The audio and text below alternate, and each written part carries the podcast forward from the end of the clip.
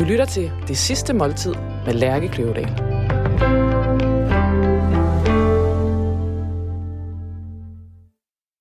Velkommen til Det Sidste Måltid.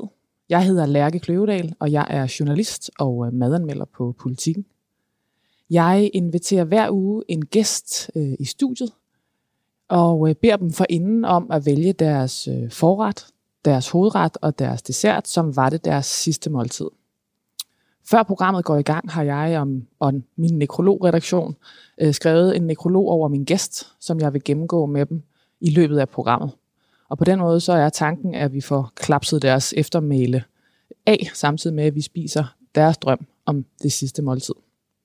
Min første gæst er Ditte Hansen, skuespiller, kendt fra Cirkusrevyen og fra Ditte og Louise, tv-serien, der kørte med mm, stor succes på DR, og en hel masse andet, som jeg skal tale med hende om. Ditte har valgt en menu, der består af østers, af bouillabaisse og af en pavlova med flødeskum og bær. Så øh, velkommen til øh, Ditte Hansens sidste måltid.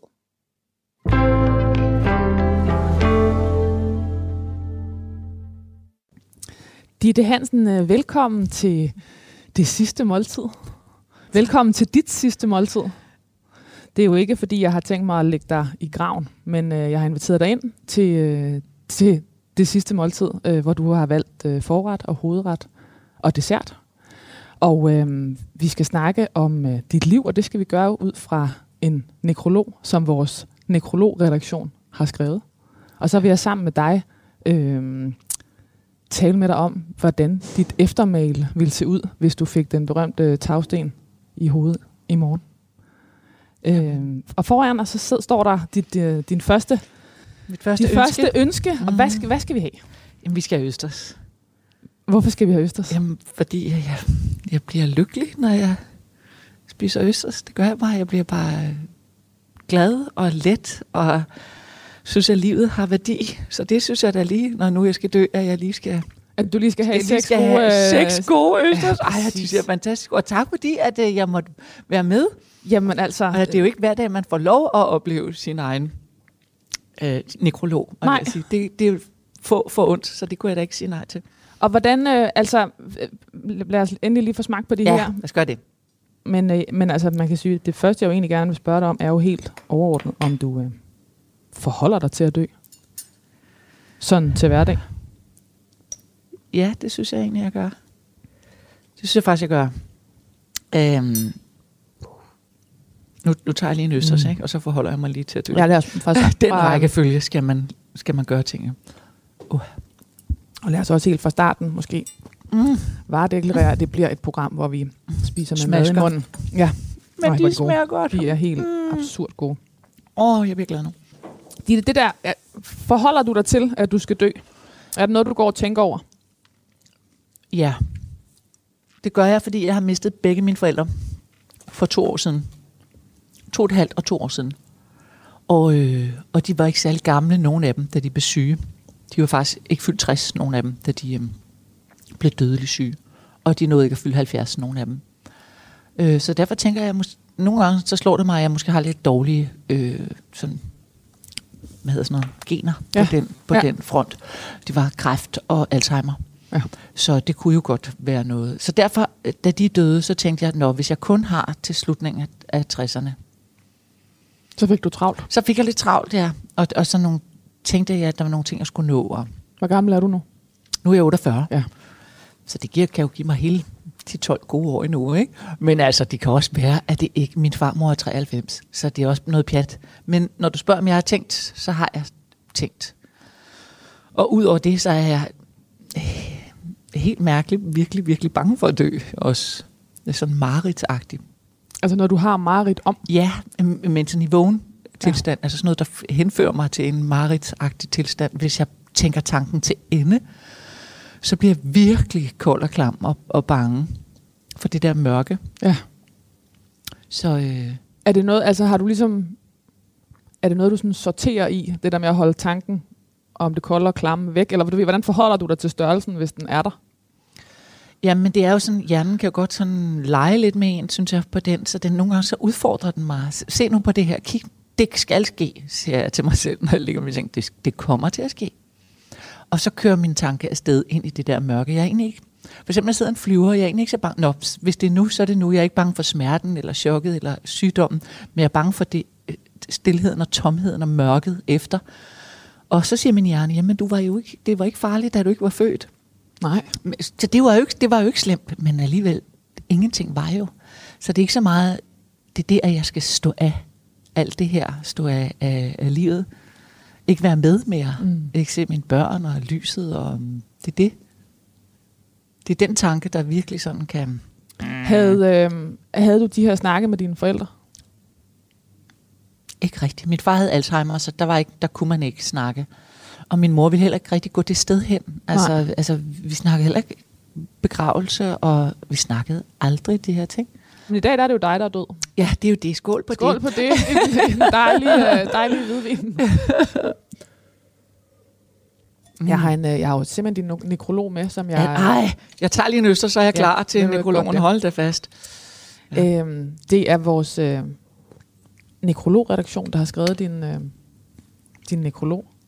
Og, øh, og, og det, der jo er så skønt med at sidde her med dig, det er, at den jo er til forhandling. Nå ja, Så, Ja, selvfølgelig. Så, så, så, jeg kan sige øhm, nej. Gud, sådan var det ikke. Ja, Der tager I fejl. ja. Ej, hvor er det sjovt. og du kan, jo, du kan jo simpelthen være med til at bestemme, hvordan, øh, hvordan du skal huskes. Så må du altså huske jeg- at give det videre, ikke? Det bliver givet videre. Når jeg, når jeg dør rigtigt. Det her bliver, vi retter den til, og så øh, i afslutningen af programmet, så bliver den læst op. Wow. Nu starter jeg med at læse, så tager vi det lidt i, øh, i, i, øh, her i ryggen. Okay. Nekrolog, Ditte Hansen. Satiren blev hendes varemærke. Ditte Hansen, skuespiller, manuskriptforfatter, komedienne og forfatter, er død. Højde betyder noget, især hvis man er en mand. Skuespilleren Ditte Hansen var ret høj og mand. Det sidste dog ikke ret længe af gang. Ditte Hansen blev født i 1970 og voksede op i Skovlunde. Moren var skoleleder, faren var økonom. Så langt, så godt. Det, det fakta er rigtigt. Er- Er det simpelthen rigtigt, det der står her indtil videre? Det er rigtigt. Der var noget i den allerførste øh, sætning. Satiren blev hendes vareværk. Ja, det er fordi, jeg tænker, at jeg, men det er rigtigt, hvis jeg er død nu. Men det, jeg lige står med nu og skal til at lave, det er faktisk drama. Hvad skal du lave? Ja, men det, det, er, jo, det er jo slet ikke sat i gang endnu, Nej. Så det er nærmest hemmeligt, men det er øh, ja, både film og tv-serier flytter Louise og jeg det over i, i mere drama. Så det, jeg håber, hvis jeg lever øh, noget tid endnu, så vil det være med i min... Men det er klart, hvis jeg dør nu, så er det det, der vil stå. Men det, det er en af de ting, jeg gerne vil nå. Og ikke fordi satiren er mit varemærke, og jeg elsker satiren og komedien. Men, øh, og jeg vil også have satiren med ind i dramaet, fordi ja. jeg synes, livet er sådan. Livet er for helvede ikke, så smiler vi, eller så græder vi. Det blander jo, det ved vi alle sammen. Jeg vil tænke, du også, med dine oplevelser med død. Vi har jo grinet, midt i vi har mistet vores forældre, så har vi siddet og grinet. I den grad. Altså, ja. Det er jo helt vildt, så den Ja. måde, at vi genreopdeler komedie og drama, forstår jeg slet ikke. Jeg synes ikke, det har noget med livet at gøre. Så Og den der, sati- den der øhm, ja, komik eller satire, som ja. Jo simpelthen kryber sig ind også til I- aller, aller sidste. aller, aller, ikke? hvor man bliver sort, sort Ja. øh, komisk. Ja. Ja, og hvor den er en lettelse. Og lettelse, Ja. og man griner næsten Ja. endnu mere ja, befriende end Ja. noget, nogle andre tidspunkter. Faktisk synes jeg, når jeg har været allermest nede, at der jeg har øh, allermest velgørende grint. Ikke? Ja. Så, øhm, så måske er det ikke så tosset sagt alligevel, fordi selvom jeg nu, jeg tror, man vil tænke, at det jeg kommer til at skrive de næste to projekter, der øhm, Og jeg skynder mig lige at sige, når du siger Louise, så er det Louise, Louise Mieritz, Mieritz, ja. som er din øh, faste min, min makker. makker. Min skrive- og, ja, og komediemarker. Øhm, men vi går ind i dramaet. Men, men jeg tror, at folk vil tænke alligevel, tænke, hvor vi griner jo også i det her. Ja. Så øh, lad det bare være. Lad det være for Vi lader det være. Ja. Mm-hmm. Og øhm, hvordan synes du, altså, hvordan synes du, vi skal beskrive din barndom? Gud, hvordan, hvor meget plejer man at have med af barndom i sådan nogle nekrologer? Jamen altså, jeg, jeg kan fortælle dig, fordi det, der står her nu, det synes jeg faktisk er, er sådan svært at sidde og, øh, og læse op for dig. Det synes jeg er vildt grænseoverskridende. Mm-hmm. Mhm. Men øh, det her er jo lavet som sådan et træk på de, øh, den ja. Info, der ligger Ja. øh, på dig, de interviews, du har, du har lavet i tidens løb. Aha. Så, øhm, så egentlig så lyder næste sætning sådan her. Hun voksede op med en alkoholiseret far og måtte som barn tage ansvar alt for tidligt. At være artig kæmpede Ditte Hansen med resten af sit liv. Det har hun fortalt i et interview i Berlinske. Ja. Det synes jeg er en, sådan en, øh, Ja, en, det er- lidt en grænseoverskridende sætning at sidde og sige, sige til dig. Ja, det forstår jeg godt, og jeg har jo og også fordi det er sådan reduceret. Min far bliver reduceret til, Ja. til at være alkoholisk, Ja. og, og det var han. Men, øh, men han var jo tusind andre ting. Øhm, og det var en del af min barndom, som, som fyldte meget og definerede mig. Og samtidig vil jeg sige, at det faktisk er noget, jeg er færdig med jo mm. også. Så øhm, det er ikke løgn. Det er ikke løgn. Det er ikke løgn, Nej. men det er, men det er et forsimplet eftermæle. Ja, det er Ja. det. Øh, det synes jeg, jeg synes, det er... Det lyder som om, at det, det fylder... For. Og jeg tænkte, hvis det nu så var blevet, at jeg var gået ind i at arbejde med misbrug, Ja. eller forstår du, mener? Ja. Hvis det var noget, der definerede mig ja. og mine valg i livet, og det synes jeg faktisk hverken privat eller, Nej. eller arbejdsmæssigt, at det har defineret mig. Men jeg synes, selvfølgelig har jeg kigget på det, øh, også i terapi og sådan noget, Mhm. mm-hmm. gennem min ungdom, og, og også som voksen, fordi der er noget, man skal lære. Man Mhm. skal lære ligesom at øh, sætte grænser for sig selv, og ikke at lade andre mennesker grænseoverskride, og, og, og, øh, og tro på sin virkelighedsopfattelse. Og der er en masse, masse ting, jeg synes, jeg har kigget på, men jeg synes også, at jeg er færdig med det. Mm. Mm. Øhm, Hvordan, øh, hvis jeg nu skal finde en anden sætning på, på den, hvordan husker du ham? Eller hvordan vil du definere i, i en så relativt offentlig øh, øh, st- nekrolog, som den her ville være, hvordan vil du, hvis du skulle definere din mor og din far ud fra noget helt andet, eller som du husker dem, hvordan vil du så beskrive dem? hmm, hold da fast som et afkog. Øhm. Ej, jeg synes, det er svært. Jeg tager en østers på den. Ja, tag en østers på den. Der er noget med, at man ikke kan komme udenom de der, den der, de der forældre. Altså Ja, ja, i et, det er øh, i rigtigt. et, øh, i et øh, aftryk, ikke? Jo, altså jeg...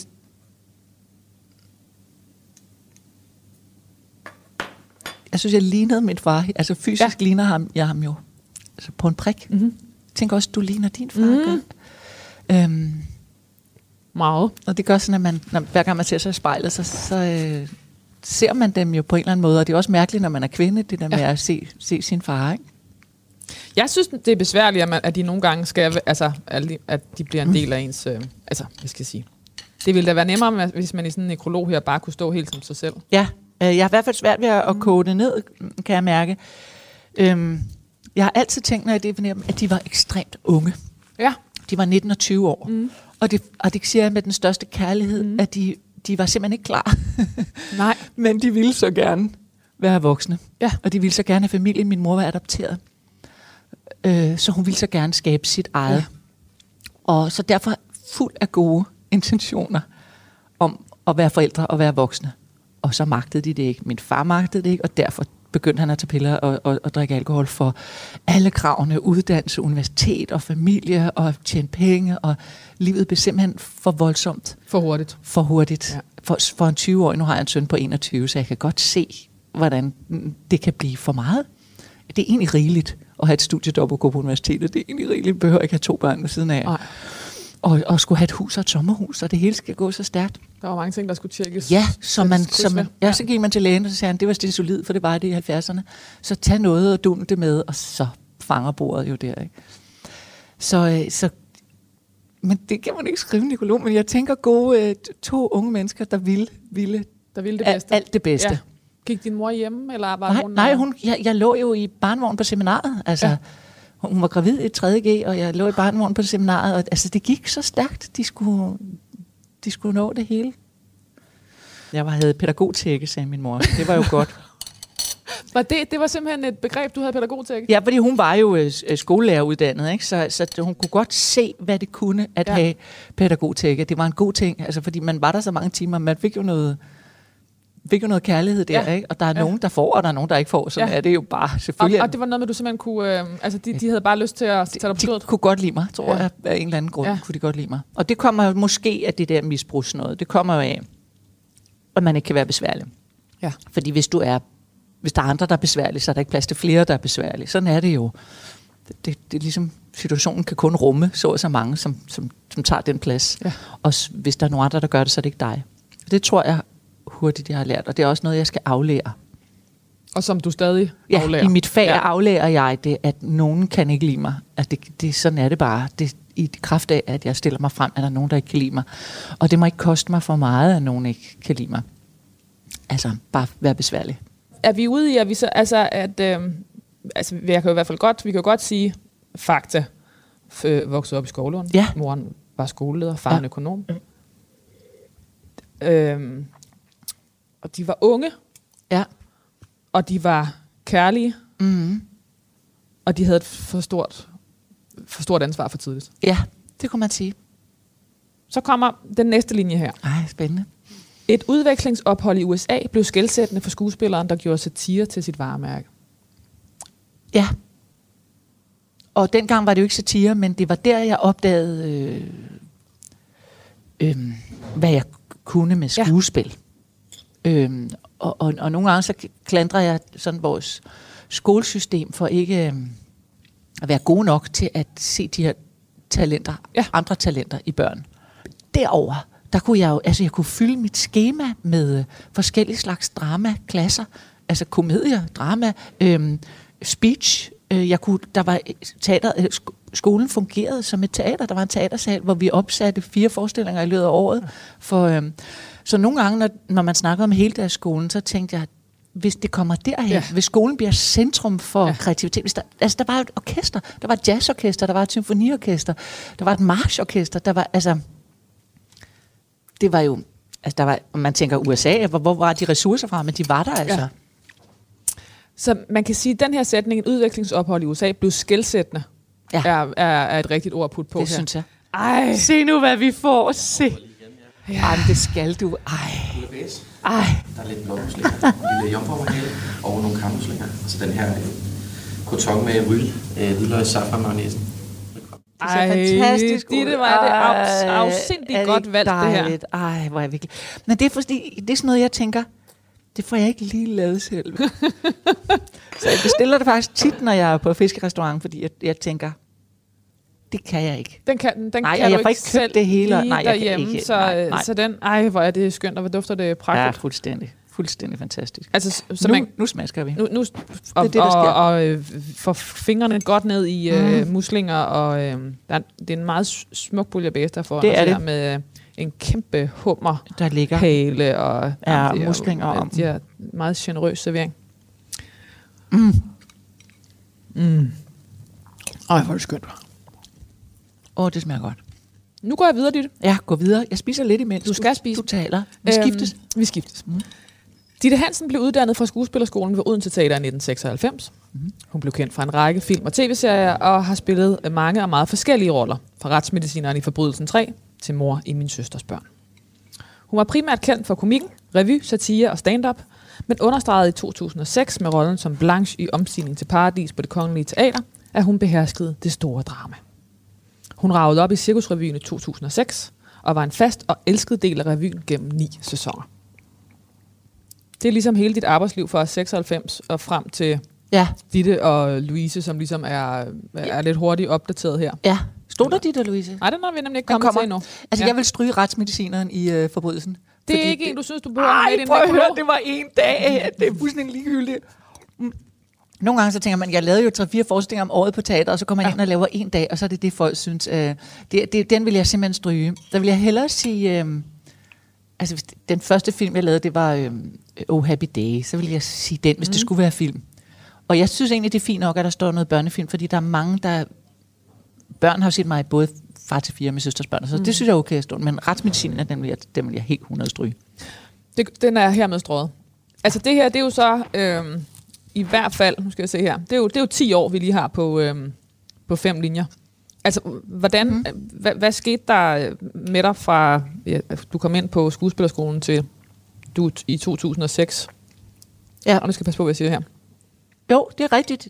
Der kom, der, 2006 startede jeg i Sivsrevyen, Ja. og jeg blev uddannet i 96. Ja. Så det er 10 år. Ja. Så er der så ikke de 9 år med, jeg lavede Sivsrevyen, for det er jo så frem til 15. Det er så frem til ja. fem, ja.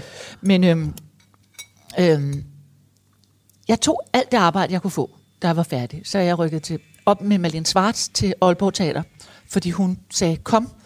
Og så sagde hun til mig, øh, efter min første forestilling, sagde hun, du er komedienne. Mm. Og så sagde jeg, hvad er det for noget? Mm. det vidste jeg ikke, hvad var. Øhm, men så hun sagde det jo først, og jeg vil også sige, at Malene Svart er en af dem, jeg synes har set mig øh, og givet mig lov. De er vigtige. Ja, de er ja. rigtig vigtige. De voksne, der ser en. Også gennem... Man skal altså selv huske det nu, man er blevet voksen. Det er 100 procent. Man skal udpege nogen, øh, og ikke bare det, man synes er godt. Man skal mm. bare sige det højt mm. til unge mennesker. Ja. Det skal man, fordi det, det kan faktisk gøre hele forskellen. Ja. Hun og Lars Knudsen var en anden. Min dramalærer i gymnasiet var også, kan man give stor øh, tak til, at jeg mm. overhovedet blev skuespiller, fordi han faktisk sagde, at det kan du, og du skal gøre det. Der er noget, der hedder skuespillerskoler, og dem skal du søge ind på.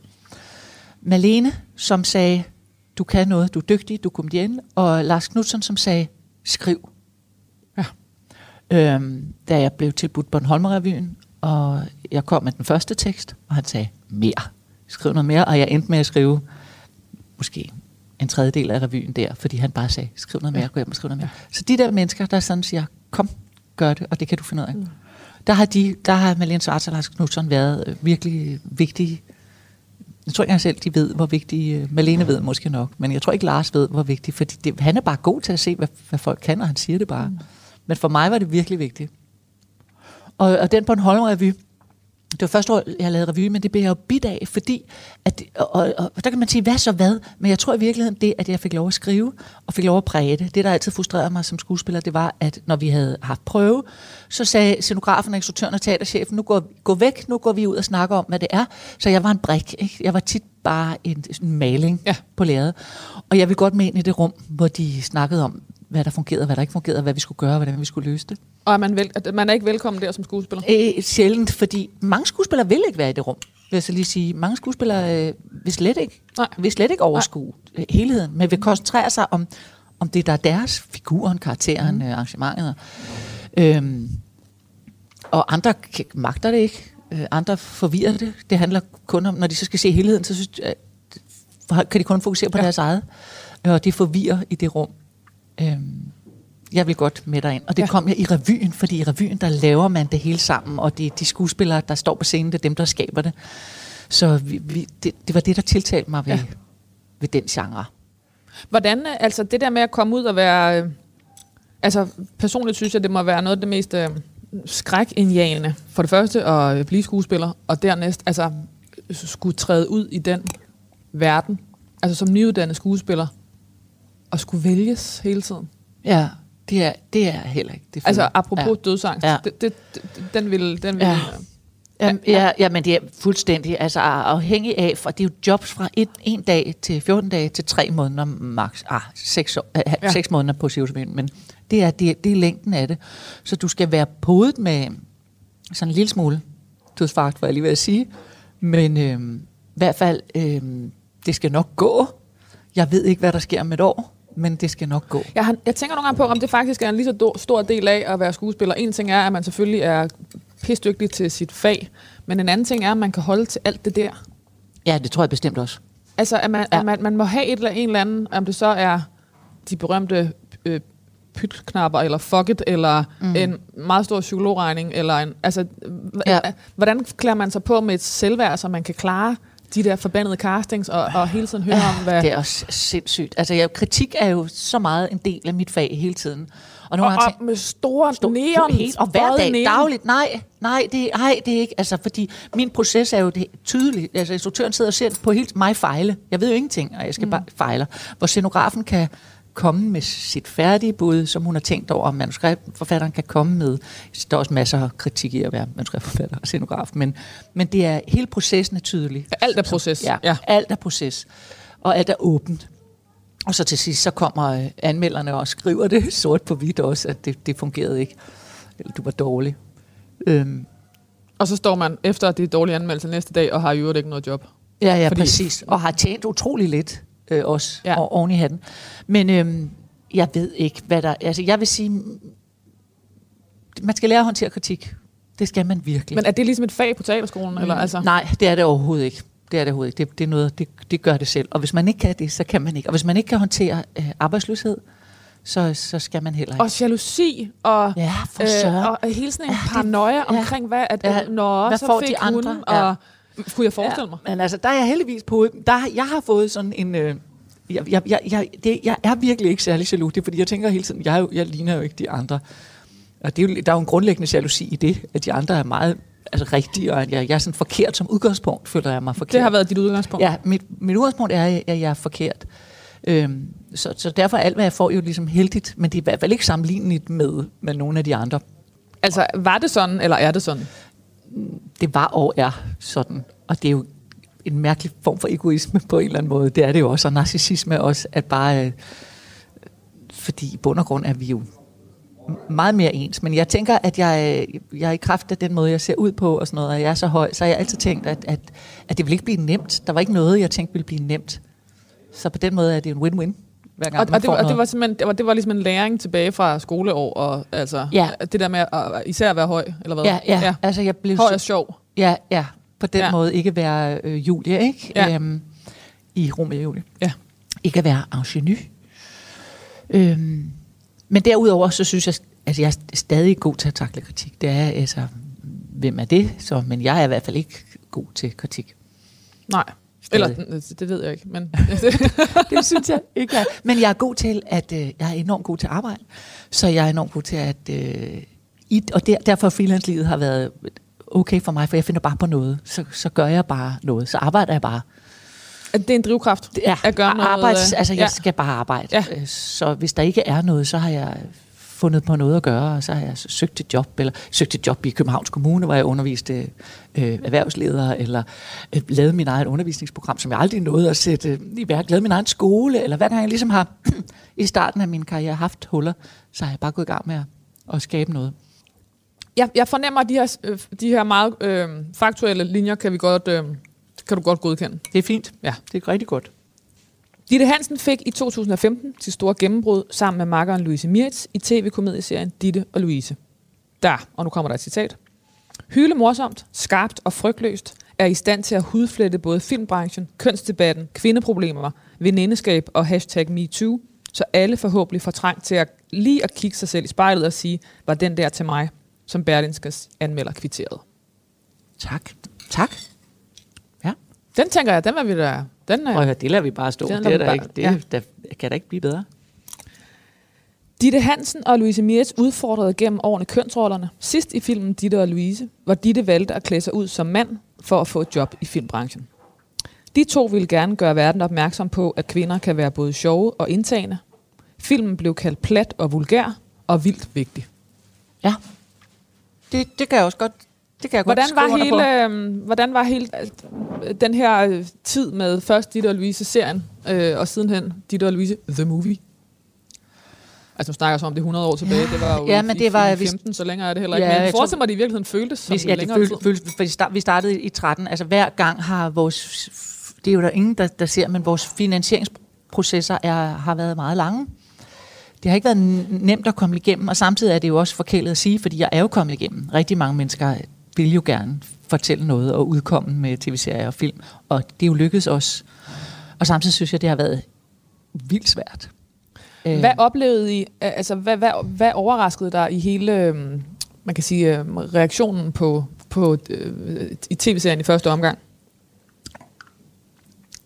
der er noget med køns øh, fortegn, der, der, der står i vejen, og samtidig også øh, hjælper, også baner vejen. Der er nogle mennesker, der bestemmer, som siger, det handler om kvinder, det vil folk ikke se. Det siger de helt åbent. Og det, det er sætninger, der er sagt. Det siger de, hvordan, får vi, hvordan mister vi ikke mændene? Øhm, det- Hvordan mister vi ikke mænd? hvordan mister vi ikke mændene, når det handler om kvinder? Altså fordi, at mænd, altså underforstået, at mænd er Men- kernepublikummet, eller mænd, hvad? mænd er åbenbart, ja, mænd er, og det er jo vildt, fordi det er faktisk flest kvinder, der siger kultur. Men vi må ikke miste mændene. Og det er der ikke så mange, der siger med fodbold eller med, Mm-hmm. med klovn. Eller. Men Altså Frank Vam og ja, Kasper der, der ligger en frygt i øh, at tv-serie. miste mænd som publikum. Og når man så til, tilbage siger, har I sagt det, når det kom med, med mandligt POV, når det var mandlige hovedfigurer, har I så sagt, I mister I kvinderne? Så siger de, nej, kvinder vil godt til på mænd. Øhm, og det er muligvis også rigtigt. Kvinder er jo ligesom øh, opvokset med at sm- smide vores empati over i den hovedfigur, vi læser om i, i bogen, om det så er en mand eller en kvinde. Jeg læser ligeligt mænd og kvinder. Jeg har set flere mandlige hovedfigurer i, i, i film. end jeg har set kvinder. Gennem, altså simpelthen bare Gennem, gennem, mit, gennem liv, dit, øh, gennem mit liv ja. har, jeg, har, har det jo lykkedes mig på en eller anden måde at have empati med at sætte mig ind i den mandlige hovedfigur. Og det frygter man, at mænd ikke vil med kvinder. Og det, man ser det jo også, at mænd ikke læser i samme grad af kvindelige forfattere, eller ser, man kalder det pigefilm, hvis der er... Så det er jo en reel frygt, de her penge mennesker, bestemme mennesker har. Men når man så siger, men det er jo vigtigt, at det findes, det er vigtigt, at vi laver om på, så kan man jo godt mærke, at det, det kan de jo godt se, så de vil det gerne. Men den frygt, den frygt og at den er så stor, øh, har overrasket mig. Og var det simpelthen en, øh, var det ligesom de her sætninger, var det ligesom en virkelighed, som dig og Louise Mertz i starten sådan, øh, forholdt jer til? Sådan en, nå jamen, det er også rigtigt, hvad kan vi gøre ved det? Eller altså, hvordan reagerede I på det? Ja. Altså, vi, altså, vi startede med at sige, spurgte Kasper frem om det samme. Altså, vi startede ja. med at være lidt øh, kække, øh, og, og det synes jeg stadig, vi er, fordi verden har jo også ændret sig siden 13, er der blevet meget mere fokus på det her. Men, øh, men jeg synes også, at vi prøver at tage alvorligt, at det faktisk er sådan. Mm. At det er et vilkår, vi, selvom det er uretfærdigt, så er, er det markedskræfterne på en eller anden måde. Øh, og vi tager det enormt alvorligt, at vores øh, mandefigurer er troværdige, er, er øh, facetterede, er... Øh, Så I, altså lidt flot, flot, flot sagt, så behandler I i virkeligheden jeres mandekarakter en hel del pænere, end man, man, man konventionelt har behandlet 100%. kvinde. Vi tager jo ikke bare tøjet af dem og lader dem være nogens øh, kæreste. Eller. Fordi det ville være kedeligt, synes du? Jeg synes, det er vildt Ja. ja. uh, urealistisk, og jeg synes aldrig, det skal svinge over i den anden grøft. Det er jo ikke fordi, at jeg vil have et, et matriarkat overhovedet. Jeg vil bare ikke have et patriarkat. Jeg vil bare have, at vi, øh, vi var lige, og vi havde lige ret til fortællingerne. Og kvinder havde lige ret til at blive spejlet i de figurer og de, de rollemodeller, der findes i kunst og kultur. Vi har jo simpelthen ikke skrevet feminist ind nogen steder, kan jeg se. Nej, men det skræmmer jo også folk væk helt vildt. Gør det det? Stadigvæk? Ja, 16 procent tror jeg i Danmark vil skrive under på, at de... Øh, Er feminister? ja, jeg tror, det, det, det er sådan et tal. Det, det, det rystede også den lidt har, den er svunget sig op til 16 procent. Ja, og når vi er ude og, og, og tale med, med, især forsamlinger med kvinder, vi har lige været i- i Næstved, jeg tror, der var tre ud af 200, der rakte hånden op. Skamfuldt. Ja, og da vi så sagde, jamen feminisme betyder jo bare øh, øh, ligestilling, lige rettigheder, lige muligheder mellem kønnene, så rækker de jo alle sammen fingrene op. Så, så, så på den måde, så tror jeg egentlig, at de fleste danskere er feminister, men vil ikke øh, omfavne ordet. Og det gør mig jo vældig i tvivl om, vi, hvad skal vi med det ord, som måske bare står i vejen. Hvad, hvad, hvad oplever du, at øh, ordet feminisme øh, indebærer? Øh, hvad, hvad er det, folk reagerer Ja, negativt? Jamen, ja, fordommen om? ja, det, er jo- det er jo noget øh, mandehed, tror jeg i virkeligheden. Jeg tror, det er det mod mænd. At det er mod mænd. Og det er fordi ordet har jo femi i sig, det har noget feminint lavet, og det har det jo historisk, fordi at der var behov for, altså der var i den grad behov for, at det hed feminint fortegn, Ja. ja. fordi kvinder skulle have lige løn og lige muligheder, ret til egen krop og stemmeret og alt det der pjat, det var jo nødvendigt. Mm. Og hvor feminismen er i dag, der omfavner den jo rigtig meget, der har med kønsidentitet og seksualitet og ja. Ja. mandidentitet. Ja. Og, altså, den er meget rummelig, men ordet har stadig femi, og det er svært med noget med femi. Det er, det er tager folk afstand fra af en eller anden grund. Det gør de ikke, når det hedder manhood eller Man, bånd. Nej, ja, andet. mandbånd, men der er mange ord med noget med mand, som vi faktisk øh, rummer formand og hvad ved jeg. Ikke? Altså ting, vi godt kan acceptere, har det mandlige i sig og gælder begge køn. Men feminisme har vi svært ved at lave det link, og så kan jeg jo sådan lidt kynisk sige, at det er fordi, det er, der stadig er en kamp med, at det feminine har en mindre værdi på en eller anden måde, eller noget, man ikke vil tilegne sig på samme måde, som man ikke vil læse en kvindelig forfatter, så er det noget, man ikke vil omfavne på en eller anden måde. Det er noget, jeg ikke er. Men altså, hvad nu, hvis, hvis din overskrift havde været, feminismen blev hendes varemærke, det er selvfølgelig lidt, ville have været lidt voldsomt, men, men altså, er det, er det et ord, du er du har lyst til at skal indgå stort i din nekrolog, eller, eller må den godt komme lidt ned på 20. linje? Jeg synes godt, det må komme ned på, på 20. linje. Det er jo noget, der... Jeg synes altid, jeg har været feminist. Øhm, jeg har diskuteret det her med min søster, siden vi var små. Øhm, fordi vi er uenige. I er uenige, ja, ja. ja. om de her ting, ja. ja. Øhm, øh, så jeg har altid... Og jeg tror faktisk, det står i min blå bog fra gymnasiet.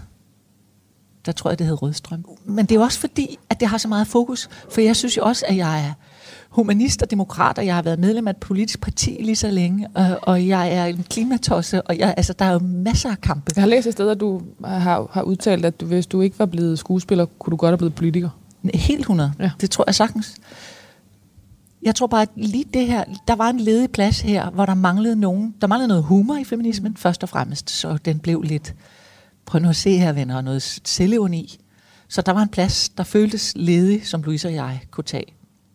Og så er der noget, når der er noget, der er grundlæggende uretfærdigt, og ingen synes det, altså ingen vil stå ved, at det er uretfærdigt, så, så bliver jeg lidt Rasmus mod, modsat. Jeg, øh, jeg læser lige videre her, Ja. fordi det er nemlig lidt mere, i, vi, vi bliver, vi bliver i det. samme tråd. Ja. Øhm, som 49-årig målte Ditte Hansen øh, 184 cm i højden og vejede 67 kg. Et hoftemål på 90 cm, talje 69. Benlængde 90 cm og BH-størrelse 75B. Det står alt sammen at finde i fuld offentlighed. Ligesom øh, nærbilleder af mavedeler, hængebryster, hedeture, sexlyst eller sammen, mangel på samme er blevet sat under lup i Ditte Hansens arbejde som skuespiller og manuskriptforfatter. Ditte Hansen var aldrig kaj med at vise sider af sig selv og sit køn, som ikke ligefrem forskønnede billedet af moderne kvinder. Mm. Ditte og Louise udgav i 19, øh, 2019 ungdomsbogen Gode Kasser, en, femini- en feministisk opslagsbog, hvor de forsøgte at lægge kønsstereotyperne i graven. Bogen kom med påskriften I mødet med Ditte og Louise føler jeg mig flov på kvinders vegne. Citat, sovnepræst og journalist Syrine Godfredsen. Du har en, øh, en, eller Ditte har en meget, jeg kan ikke huske, om det er Hansen eller Ditte, der Nej. har en beskrivelse af, af det der med at, at, at danse for, for, for voldsomt, for meget, og, Ja. ja. og sådan en, hvor du lige er kommet ind på teaterskolen, og øh, har taget en lidt for kort kjole på, Ja. og hvor den er, nej, nej, du må hellere, vil du ikke fortælle den historie? Jamen, der er historien om, hvordan jeg går, jeg går fra at være stripperditte til at være trusseditte, som jo er, er meget skamfuldt. Altså virkelig. Og det er først nu, jeg sådan tænker, hvad fanden er der skamfuldt ved det, Ditte Hansen? Det er jo helt sindssygt. Men det var skamfuldt for mig. Um, Og hvad handler Stripper dit historie jeg, om? stripperditte handler om, at jeg som meget lille i folkeskolen øh, havde set noget på film, tror jeg. Jeg kan faktisk ikke huske, hvad det var, men det var med en stripper, og jeg synes, hun var flot, og jeg synes, hun dansede, og jeg synes, hun var sej. Og øh, så gik jeg over og sagde i skolen, at jeg ville være stripper. Og det blev modtaget hvordan? Jamen, de var jo, jeg var meget naiv, tror jeg, så det var dem, der ligesom gjorde mig opmærksom på, at det var skamfuldt at være stripper. Hvis det så er det, skulle jeg så hilse at sige. Men det er det jo i vores. Der er en kæmpe stigmatisering om, af, af sexarbejdere og øh, striptease-arbejdere og ja, sexworkers i det hele taget. Nå. Men det var der også dengang. Altså, det var bare, hvordan kan du ville være noget, der er det laveste? Det er jo det laveste. Og det ligesom gik op for mig, at jeg havde sagt, at jeg ville det. Altså, så hvis der var tale om, at jeg kunne skrue tiden tilbage, det lå jeg mange nætter. Og jeg Men ved blev du ikke- kaldt Stripper Ditte? det er måske blevet et par gange, men ja, det er vigtigt for mig at sige, at det er faktisk noget, der var større inde i mit hoved, og det var i dem. Det var angsten for, at det her skulle sidde fast, at de skulle blive ved med, at, og, og at, hvor meget jeg havde dummet mig ved at sætte mig i den position. Øhm, for det var bare det værste, man kunne være. En, der ville tage tøjet af. Og det sjove er, at i bagspejlet, så tænkte jeg, det lignede jo noget, jeg gerne ville. Jeg ville jo gerne op på den scene, og jeg ville gerne danse. Så øhm, ja, men jeg, der er stadig en kæmpe skam i det. Og så- Nå, og og så kom du- jeg, så kom jeg på teaterskolen, og det var jo en, en kæmpe drøm, og det var jo, altså, jeg var i himlen, altså, det var alt, hvad jeg ville. Og på den allerførste introaften, hvor vi er der nogle måneder før for at hilse på skolen, der sker det her, at en ældre elev kommer hen til mig og siger, trusse ditte. Fordi For- da jeg har danset, er min trusser åbenbart, er min kjole glidet op, og man har kunnet se min trusse, og hun kommer hen og siger trusse. Og der ligger en udskamning i det. Du skal ikke tro, du er noget på en eller anden måde. Og så, så bliver jeg bare helt sort ved tanken om, at nu skulle det her å, nu havde, jeg var lige gået ind i noget, der skulle være så fint og rent, at jeg skulle starte forfra, og så kommer trusse ditte med mig. Typisk, ikke også? Næsten. Trussen flytter med. Trussen fly- flytter simpelthen med. Så, så det, der var meget skam den nat også. Det var der virkelig. Og man, man kan sige, nu nu er du ligesom gået planken ud i forhold til, altså at du, jeg ved ikke, om du har været nøgen på, på altså fullblown nøgen på tv, men du har i hvert fald været noget, der minder om, at Det- du har ligesom taget alt, ja. Altså bliver det så bedre? Slipper man så for, altså, Ja, det synes jeg faktisk. Ja. Altså, jeg bliver selvfølgelig mødt utrolig meget med, ja. øh, hvorfor er du det? Øh, og, jeg, og, ja, og jeg kan stadig vågne svedig op øh, og tænke, hvorfor mig? Altså, hvorfor du tog den rolle? Jamen, hvorfor gør du det? Ja. Altså, hvorfor lader du ikke nogen andre gøre det? Ja, Ja. Når jeg skriver det sammen med Louise, ja. så kan jeg mærke, hvor vigtigt det er. Efterhånden så er du jo lige så meget kendt som, øh, som Ditte og Louise, altså under navnet Ditte og Louise, som du er kendt som Ditte Hansen. Øh, hvordan er det at være, øh, at man ligesom er, er, er, er, er klistret sammen med et andet menneske i, i den offentlige opfattelse af en? Det at være to er fuldstændig vid magisk, synes jeg bare. Øhm, kreativt. Øhm, jeg får mod af at være sammen med Louise. Jeg gør de ting, jeg er udkommet med sammen med Louise, kunne jeg aldrig være kommet med alene. Det er, at de kræver vores to hjerner sammen. Derfor har man stadig nogle gange brug for at være sig. Altså, det er rart at møde dig og være, være mig. Og, øh, Ja, det ikke er Ditte og Louise, jeg har Ja, inviteret. ja, præcis. Det er om- faktisk- Om, Ja, det er faktisk meget rart nogle gange også bare at, at være sig selv, fordi der, øh, der er jo enormt meget i, i at være to i hele tiden at give, give plads til den anden, så der er et eller andet med at være alene og bare køre tons derud ikke? Øhm, men, øh, men i mit arbejdsliv vil jeg, altså, jeg vil det med hende, og jeg kan det på grund af hende. Så det er et kæmpe, det er et mirakel i mit liv. Altså, det er et kæmpe privilegie. Nu har vi ligesom øh, gennemgået, øh, hvad skal jeg sige, sådan din, øh, øh din karriere, og, og, og den sidste halvdel af det her har, handlet om, har meget handlet om dit og Louise. Er der noget, vi, du synes, vi har udladt? Er der noget, der skal tilføjes? Nu er det jo simpelthen dine sidste ord. Var det rigtigt at skrive, at det var det store gennembrud sammen med Marker og Louise Mirtz i tv-serien Ditte og Louise? Føltes det sådan? Var føltes det som et, det store gennembrud? Altså, jeg følte, øh, at med Sivsovyen var der et, et andet slags gennembrud, altså sådan en offentlighed, der... Øh, men jeg synes, at det med at udkomme med sit eget, så det synes jeg er rigtigt. er der noget i de her beskrivelser, du gerne vil udlade? Altså var der noget, du ligesom, nu, nu, er, vi, nu er vi godt igennem øh, en stor del af dit liv. Du tog retsmedicineren i forbrydelsen. Retsmedicineren er... er, er, er, hende vil jeg simpelthen ikke. Hun skal simpelthen ikke stå der. Det er sådan noget, der står i den blå bog, garanteret, så folk bliver ved med at, at skrive hende. Jeg synes, jeg har lavet så, så sindssygt mange spændende ting på teater. Ja. Altså, jeg har spillet Shakespeare, jeg har spillet Tennessee Williams, og jeg, altså, jeg har spillet de fedeste ting, Line Knudsen, og det, ja, nå. Så har jeg været vært for rigtig mange ting. Ja. Jeg faktisk synes øh, er en ting, jeg har... Ja.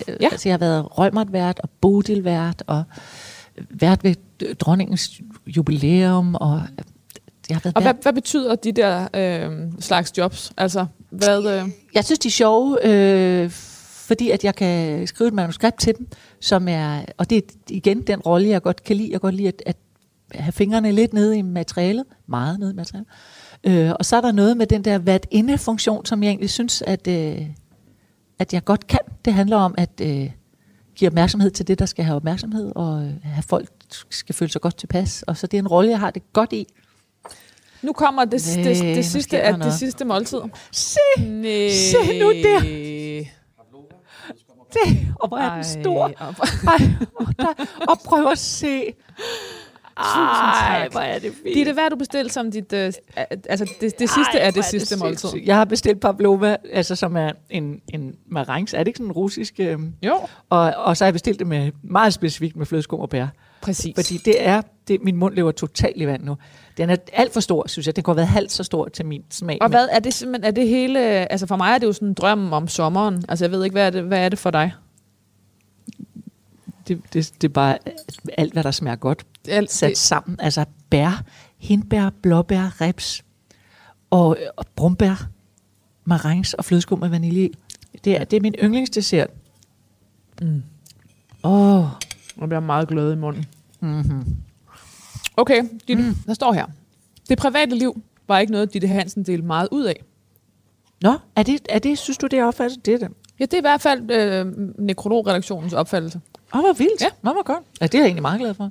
Det er du glad for? Mm. Hun mødte sin mand, Benjamin Bo Rasmussen, da de begge to gik på skuespillerskolen i Odense, og de fik to drenge. Mm. Deres bolig passede meget godt til det halvvilde billede, Ditte Hansen efterlader. En husbåd i Københavns Havn. Ja. Og så står der, æret være hendes minde. Nå, nej. tak. Tusind tak. Hvordan, øh, det er jo, Det er jo smukt. herover Pavlovaen. Det er jo smukt at være ære. Hvad er det, er jo smukt. Det er smukke ord, ikke? Du, er du overrasket over, at, at opfattelsen er, at I, øh, at I var privat? At du var privat med dit privatliv? Nå, det tror jeg, fordi at, at jeg synes egentlig, jeg har delt ret rundhåndet ud af fortællingen om mig. Mm. Det har jeg jo. Der er ikke sær- særlig meget i min fortælling, jeg ikke har, har sagt højt. Men jeg har jo ikke delt særlig meget om, altså jeg har ikke været ude og tale om mit ægteskab, eller sådan noget. Det har jeg. Det Som har, et bevidst valg? Ja, altså fordi så taler jeg jo på hans vegne. Det kan Ja. jeg jo ikke. Jeg kan tale alt det, jeg vil på min egen vegne. Og det har også været svært i forhold til min mor og far, og det har også været øh, krævet, at øh, i forhold til min far krævede det jo, at han ikke, at han ikke var mere, at jeg fortalte de her ting, at han, i hvert fald i hovedet, han fik Alzheimer, så kunne jeg, så det er jo noget med ansvaret for, for andre menneskers historier. Så det har jeg ventet med. Tror du først, man ligesom får sit eget eftermæle, når ens forældre er døde? Ja, lidt. Jeg tror, man tager hensyn, og, og måske med rette gør. Jeg gjorde. Jeg tror, de fleste gør. Ejer sin historie ja. helt uden hensyn. Og, og ja, og der, der er jo så nogen, der bliver meget gamle, før de... Har du oplevet, at der var en frihed forbundet med, at dine øh, forældre døde? Ja, må man sige det. Men det, er- ja, det oplevede jeg. Oplevede du det også? I en, i en, i en vis grad. Ja. Der er noget med, med, med fortællingen ikke? om en selv. At eje den selv. Ja. Ja. Jeg synes, det er den, jeg mærkede efter sådan en masse sorg og, og chok, så, så oplevede jeg en lettelse i ikke at skulle, øh, ikke at skulle være dygtig for nogen mere. Som faktisk er følt som, som frihed. Altså, der er ikke nogen, jeg skal imponere. Tror du, at det er en reel forventning? Altså tror du, at, at nogle gange så har man ideen om, at ens forældre forventer mere, end man gør? Øh, Altså den der frisættelse, handler det egentlig om forældrene, eller handler det mere om en selv? Det kan jeg nemlig ikke selv helt finde ud af. Det kan jeg heller ikke. Det kan jeg sgu heller ikke lærke, det ved jeg ikke. Om det er jo en projektion. Det er det garanteret. Jeg har klart haft en fornemmelse af, at der var en som store søster, sådan en forvent, altså et, et ønske, måske mere et ønske om, at jeg skulle klare mig godt. Mm. Og så gå ind i det fag, jeg valgte at gå ind i, at det så let kunne gå galt. Altså sådan også sådan noget, at jeg skulle bevise, at det ikke gik galt. Og at det blev ved med at gå godt. Altså, det var ligesom aldrig indfriet på en eller anden måde. Altså, jeg, for min mor kunne være sådan lidt kynisk og være sådan, Nå, nu, nu må det også til at være. Nu har du klaret dig godt, så nu, nu skal du nok regne med, at det går dårligt fra nu. Altså sådan, nu har de set på dig, agtigt. Sådan, sådan mm. kunne hun have det lidt. Så det, mm. lyst til at bevise, at, at det var altså mere end, at det var noget, jeg kunne, det her. Jeg går ikke særlig meget op i mine, dem, mine venners sådan succes. Hvis de er glade, er jeg glad. Altså, hvis de er glade. Mm. Men jeg skulle da ligeglad, hvad for nogle titler de har, eller hvad de har. Altså forstår du, hvad jeg mener? Det er jo sådan Ja. ligesom, så det er gået op for mig, hvor lidt det fylder, hvor lidt min succes, eller min succes, altså det jeg når og fylder i andre mennesker, det er jo ligegyldigt. Så, så det, det har været lidt skruet op ind i mit hoved, det der med at Ja, man, lykkes. man i mange år ligesom ankom til Ja. og, og ligesom skulle fortælle om det, det næste job, Ja, man havde ja, fået, lige eller at det præcis. gik godt, at, Ja, at den, øh, altså, den kan man tage en dyb indånding omkring fuldstændig. på en anden måde. Ja, og egentlig tænke, at det rager folk. Altså, jeg kunne sige hvad som helst. Det Mm. siger, på lørdag skal jeg ordne negle. Nej, mm. spændende. Altså, det er, Mm. så vigtigt er det ikke. Det er vigtigt for mig, det er det vigtigt, men jeg skal ikke for at bevise nogen, men for at, at, det, at indholdet i det gør mig glad, at tilfredsstiller mig, mm. men ikke at, at det på papiret ser godt ud, eller i avisen ser godt ud. Så det føles lidt frisættende faktisk. Mm. Hvis, Hvad tror du, øh, dine børn siger om dig? de siger alt muligt. Altså, det er komplekst. Det er jo... Det er en masse godt og en masse skidt, og det er komplekst, og det er det aftryk, jeg har sat i dem, som, øhm, som jeg jo også må sande, lige meget hvad jeg, hvad jeg havde gjort, så er jeg, den, jeg er deres mor, og det er også noget, man skal, det er noget, man er allermest forbundet til, og allermest skal tage afstand til. Så hvor de end er i den proces, øh, skal de enten tage mere eller mindre afstand fra mig, eller omfavne. Øh, og jeg tror ikke, at mine børn har milde øjne på mig lige nu. De er ved at blive voksne. De har hårde øjne på mig. Og dermed ikke sagt, at jeg ved, de elsker mig. Jeg ved, og jeg ved, at jeg har været en god mor. Men jeg ved også lige meget, hvad for en mor jeg havde været. Om jeg havde været den bedste mor i verden, så skulle den her proces til. Så skal de defineres op imod, hvem jeg er, væk fra mig. Øh, så det vil jeg lade dem have lov til, at, øh, at det vil være en del af ligningen også. Er der noget, du gerne vil nå, før du dør? Øhm, jeg har hele tiden noget, jeg gerne vil nå i mit arbejde. Øhm, virkelig gerne vil nå. Nu, nu, nu, der er noget med det her med at skrive og udkomme med, med værkerne, som øhm, virkelig har betydet noget. Øhm, det er dejligt at skrive en bog, dejligt mm. at skrive en film. Øh, nu, nu vil jeg gerne prøve at skrive noget drama. Øh, jeg vil gerne skrive en film til. Mm. Jeg vil gerne prøve at instruere det også. Jeg ved ikke, der er noget med mine sønner og noget med kærlighed, jeg godt kunne tænke mig at, at at opleve rigtigt. Altså at se dem læne sig ja, tilbage i, ja, et, i ja, et forhold? Ja. Rigtig, altså modtage kærlighed. Mm. Det kunne jeg virkelig godt tænke mig, at, eller det glæder jeg mig til.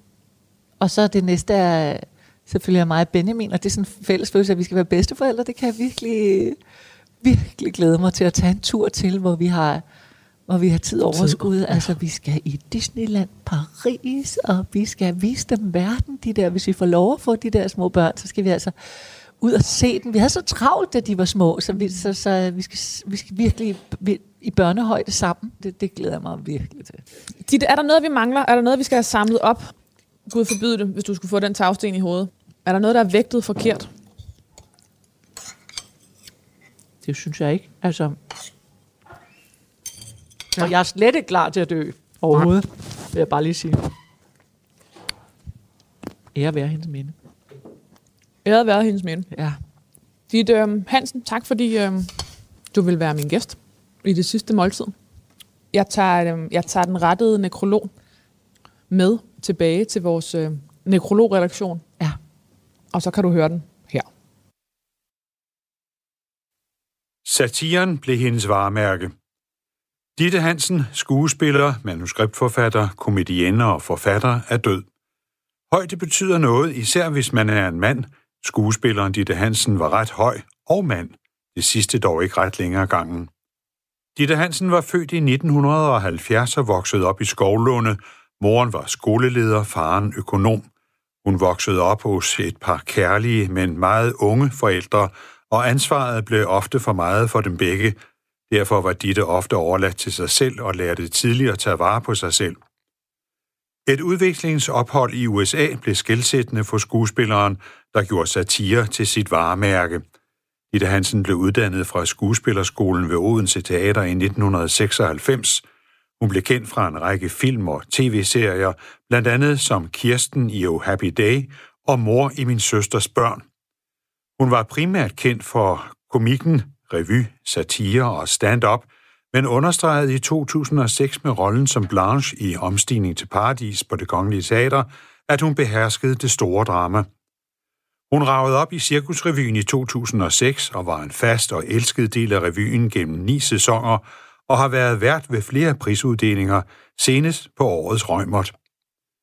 Ditte Hansen fik i 2015 sit store gennembrud sammen med makkeren Louise Mieritz i tv-komedieserien Ditter Louise, der hyle morsomt, skarpt og frygtløst er i stand til at hudflette både filmbranchen, kønsdebatten, kvindeproblemer, venindeskab og MeToo, så alle forhåbentlig får trang til at kigge sig i spejlet og sige, var den der til mig?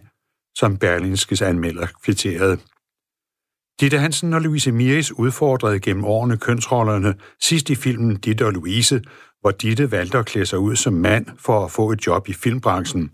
De to ville gøre verden opmærksom på, at kvinder kan være både sjove og indtagende. Filmen blev kaldt plat, vulgær og vildt vigtig. Som 49-årig målte Ditte Hansen 184 cm i højden og vejede 67 kg, et hoftemål på 90 cm, talje 69, benlængde 90 cm og BH-størrelse 75B.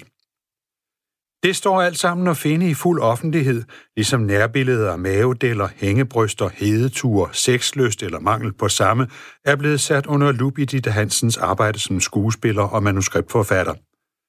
Ditte Hansen var aldrig kaj med at vise sider af sig selv og sit køn, som ikke ligefrem forskyndede billedet af modne kvinder. Ditte og Louise udgav i 2019 ungdomsbogen Gode Kasser – en feministisk opslagsbog, hvor de forsøgte at lægge kønsstereotyperne i graven. Bogen kom med påskriften I mødet med dit og Louise føler jeg mig flov på kvinders vegne. Citatet er fra sovnepræst og journalist Sorine Godfredsen. Det private liv var ikke noget, Ditte Hansen delte meget ud af. Hun mødte sin mand, Benjamin Bo Rasmussen, da de begge to gik på skuespillerskolen i Odense, og de fik to sønner.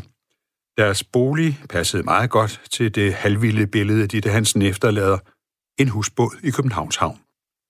Æret være hendes minde.